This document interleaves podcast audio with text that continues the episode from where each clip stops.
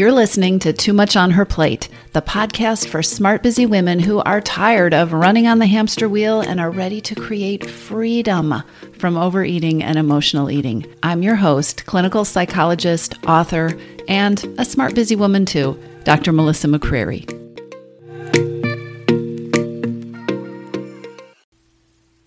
You know those Russian nesting dolls? Those wooden dolls. I think they're called matryoshka matryoshka dolls. They're the wooden hollow dolls that you open one up and then there's a smaller one inside and then you open that one up and then there's another and another. I feel like this episode is kind of like a set of those matryoshka dolls. Now, here's what motivated me to record this today. It is not unusual for me to hear from women in the following situations. So, situation A they just read or they listened to something, maybe this podcast, and they made the connection that they are an emotional eater. And they've made this connection, it makes sense, but it doesn't feel all that helpful because they don't know what to do about it. That's one situation. Then there's situation B, where I hear from someone who says that she struggled with emotional eating forever, as long as she can remember, and nothing seems to work, and she's burnt out on trying, and she feels like she's going to be fighting this fight with food forever. And that just seems inevitable. So that's situation B. And then there's situation C, which is somebody identifies that they are eating to stuff emotions, indeed, but they just aren't able to implement any of the strategies that might help. They have read about it, they have done their research, they have worked with people. They just can't implement. And of course, they're probably now feeling frustrated with themselves because they haven't been able to, quote, make things work, which then causes more frustration and more self blame and sometimes more overeating. And then the final scenario that motivated this episode is one where somebody reaches out to me for help. They have been working with strategies that seemed to be working for them. They found some things that seemed to be working for them, but then, like everything else they've tried, it seems like the things they were doing worked for a while, but they just didn't last. And they are frustrated and they're again looking for something new. Today, I want to address something very important, and that is how to determine whether or not you should be focusing on emotional eating and focusing on addressing your emotional eating, and whether this approach is actually going to work for you. And if you're having a strong reaction right now, or if you're thinking this is in opposition to so many things I've talked about, don't worry. I think if you stick with me, this will make sense. Let's talk about whether you should focus on emotional eating. If this isn't the first episode of this podcast that you've listened to, then you have almost certainly heard me say that there is a reason you overeat. Always. And if the reason you're eating isn't a need for fuel, it is a need or a desire or a craving or an attempt to get something else. This is always true. We turn to food for a reason. Even if you're not necessarily fond of that reason, even if you wish you were choosing a different habit or if you aren't if you aren't too pleased with the results that it brings you, there is always a reason. And this is that first Russian Matryoshka doll. The reason. It's not uncommon to be curious about why you're eating when you aren't hungry and discover that you're eating in response to a feeling. You're eating to avoid it or to push it down or to try to change it or to feel better in that moment. It is not uncommon to get curious about the reason you're overeating and discover that that reason you're eating is emotions, that you are emotionally eating. So, this isn't uncommon. And this is where your intention to be smart and to create a new, better relationship with food can go sideways or can get you off track. This is what I want to talk about in this episode.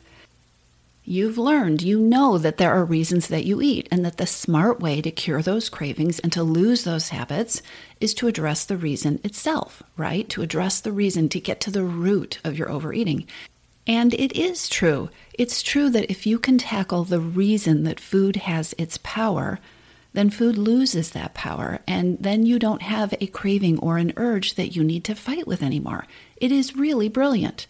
So, how come so many people end up knowing that they are emotional eaters, but they still feel stuck with that habit? Why is it that knowing that emotional eating is an issue for you or emotional eating is the root of what's going on, why is it that that doesn't put you on a path to getting your power back from food? The reason is because there's more to it. There is a reason that you eat always. And just like when you open up that Matryoshka doll, you find another one, there is a reason that you emotionally eat if emotional eating is happening for you, there's a reason for that. Now, sometimes emotional eating shows up in, let's call it its purest form. So, say you're overeating because you're angry. You're somebody who eats her anger because anger makes you incredibly uncomfortable. Maybe you feel guilty when you feel angry, or you've been taught that it's not acceptable for women to get angry. Maybe you feel paralyzed and stuck and overwhelmed and you don't know what to do. So, Anger comes up and you eat to numb, you eat to push down your anger. This is an example of emotional eating. And in this case, this example that I'm describing, you're going to get a lot of mileage about learning ways to cope with these feelings of anger, or by learning how to express anger, or learning how to feel more comfortable and accepting of anger as a human, normal emotion. And in this situation, as you do these things, as you figure out which of these things are helpful to you, you're going to feel less compelled to turn to food to push away feelings. You're going to use these strategies, and anger is going to feel maybe not completely comfortable, but it's going to be a more comfortable emotion. And then, as that feeling becomes less threatening and feels more acceptable, and as you're learning about what you need and you are accumulating more resources for coping with the angry feelings, as those things happen in this situation, you're going to feel more powerful and more in control and safer. And the food and that urge to overeat when anger comes up is going to feel so much less powerful and so much the the struggle around feeling angry and wanting to eat is going to be incredibly lessened. That's what happens when emotional eating is emotional eating in its purest form, and you deal with it by learning more about strategies for tough emotions. Okay? But let's try another example. Let's say that you are somebody who is swamped at work. You're having a tough time at work. You've been working long hours. You've been trying to complete a project that feels impossible to complete. It's an impossible project. Then, because you've been so busy at work, some of your other habits, like maybe the walk that you take in the morning to clear your head every day, those habits have fallen off your radar. You've been working late nights, you've been eating poorly, and now your boss, who can be completely insensitive, has unfairly criticized you. Okay? And so now you go home or you get off your virtual meeting or whatever the situation is, and you just tear into a pan of brownies because you are just so pissed. And you know what makes you even more frustrated? It's that you know you're an emotional eater. You know that you avoid conflict and that you're eating to stuff down your anger. And you know this isn't helping eating these brownies in this example. But you're also tired and you're stressed and you're overly hungry. And in this moment, you just don't care enough about any strategy or approach because you don't feel like you have any extra bandwidth to deal with anything. So you eat the brownies, way too many brownies for your own physical comfort. And then later you berate yourself and you blame yourself for not doing the quote right things to take care of yourself. And maybe you also start cycling through thoughts like this isn't going to work and feeling like maybe you're just addicted to food and that you just need to be tougher on yourself. And you start that whole mental cycle. Does any of this example sound familiar to you? Emotional eating doesn't always show up in its purest form as strictly emotional eating. More often than not, there are other things at play. There are hidden hungers at play, reasons that emotional eating is particularly seductive in this particular moment. And just like what happens if you try to address overeating by focusing on what to eat instead of attending to the why, why you're overeating, and spoiler alert, that doesn't work. If you try to address emotional eating in a vacuum and you ignore what's going on that is making emotional eating so inevitable in this moment, you're not likely to be successful. And if you combine this with diet mentality, right? That way of thinking that tells you that all overeating and all failures to change your eating are your fault, then you also get into a cycle of overeating with a big dollop of guilt and self blame on top of that, which is hardly a recipe for future confidence and future success. So let's revisit hidden hungers. Hidden hungers lead to eating when you aren't hungry. They lead to eating to cope. Now, hidden hungers, which is a term that I created, but I think it's pretty self evident what it means. Hidden hungers spring from things like exhaustion, like stress, being too busy, not getting enough self care and me time. Hidden hungers spring from being really hard on yourself or having expectations for yourself that just aren't reasonably attainable. I mean, think about it. When you're exhausted, when you're stressed, when you're too busy, when you aren't getting what you need, when you are coming down really hard on yourself, these things lead to hidden hungers, which are reasons that food and overeating can become so powerful and these the hidden hungers that I'm talking about here are particular hidden hungers that are so common in the lives of smart, busy women. But when you have these things going on in the background, food and the temptation to reach for something to eat to blot those things down or to temporarily take care of those things, you know, like a band aid, that becomes so tempting. And here's the other thing about these hidden hungers they can get all tangled up because one tends to lead to another. When you are stressed and when you are too busy, then it's easy to get exhausted. And also, once you start seeing the hidden hungers in your own life, your first response is likely to see the others and to see how they stack up one on top of the other, kind of like a row of dominoes, right? It's like this chain reaction. And so it is really common for your first response to be feeling overloaded or overwhelmed, like learning about hidden hungers is just one more thing. And then that can contribute to the cycle of overeating, right? And I'm mentioning this because if that cycle is happening for you right now, I want you to know that it is human and normal and not insurmountable. It's actually exactly why I created the free Hidden Hungers quiz, which is on my website. The thing is, when you have hidden hungers going on, adding one more thing to the mix is very likely going to feel like overload or overwhelm. And it, it's not going to be something that you're going to deal with in the same way that you would if you didn't have the hidden hungers going on. So, learning, oh my goodness, there are all these things called hidden hungers that you should address, which would be helpful to address, doesn't necessarily feel helpful. It can feel overwhelming. Learning that you have emotional eating happening when you are stressed and you are busy and you are already feeling like you're not getting what you need doesn't necessarily feel like helpful or useful information or information that you can apply when it gets thrown into the middle of a mix of hidden hungers. And it, it, can all lead to more of this whole cycle of hidden hungers and overwhelm and stress and overeating. So, can you see why, in the midst of a situation like this, having the awareness that what you're doing is emotional eating isn't necessarily helpful? It, or it is not necessarily the most helpful thing. And having the awareness in the middle of a busy, stressful, overwhelming, exhausted day where you're already too hungry and you haven't got what you needed, or some combination of those things, having the awareness that what you're doing is emotional eating isn't necessarily going to lead you to the most helpful next step. So, again, this is why I created the Hidden Hungers quiz because it's not helpful to find out that you've got one more thing going on. Oh, by the way, you have emotional eating going on in the midst of all this other stuff. And it's also not necessarily helpful to be told that you have this whole tangle of other stuff going on. The quiz is meant to help you identify where to start.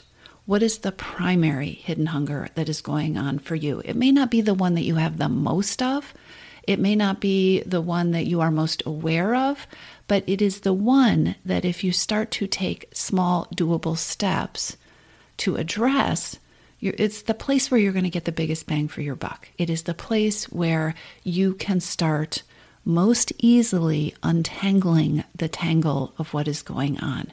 You can start unlayering these Russian dolls, these Matryoshka dolls, that are leading to your overeating. So, taking the free quiz is my top recommendation from this podcast episode, and I will put the link in the show notes. Just to review, here's why peace with food, peace with food, and freedom, freedom from overeating.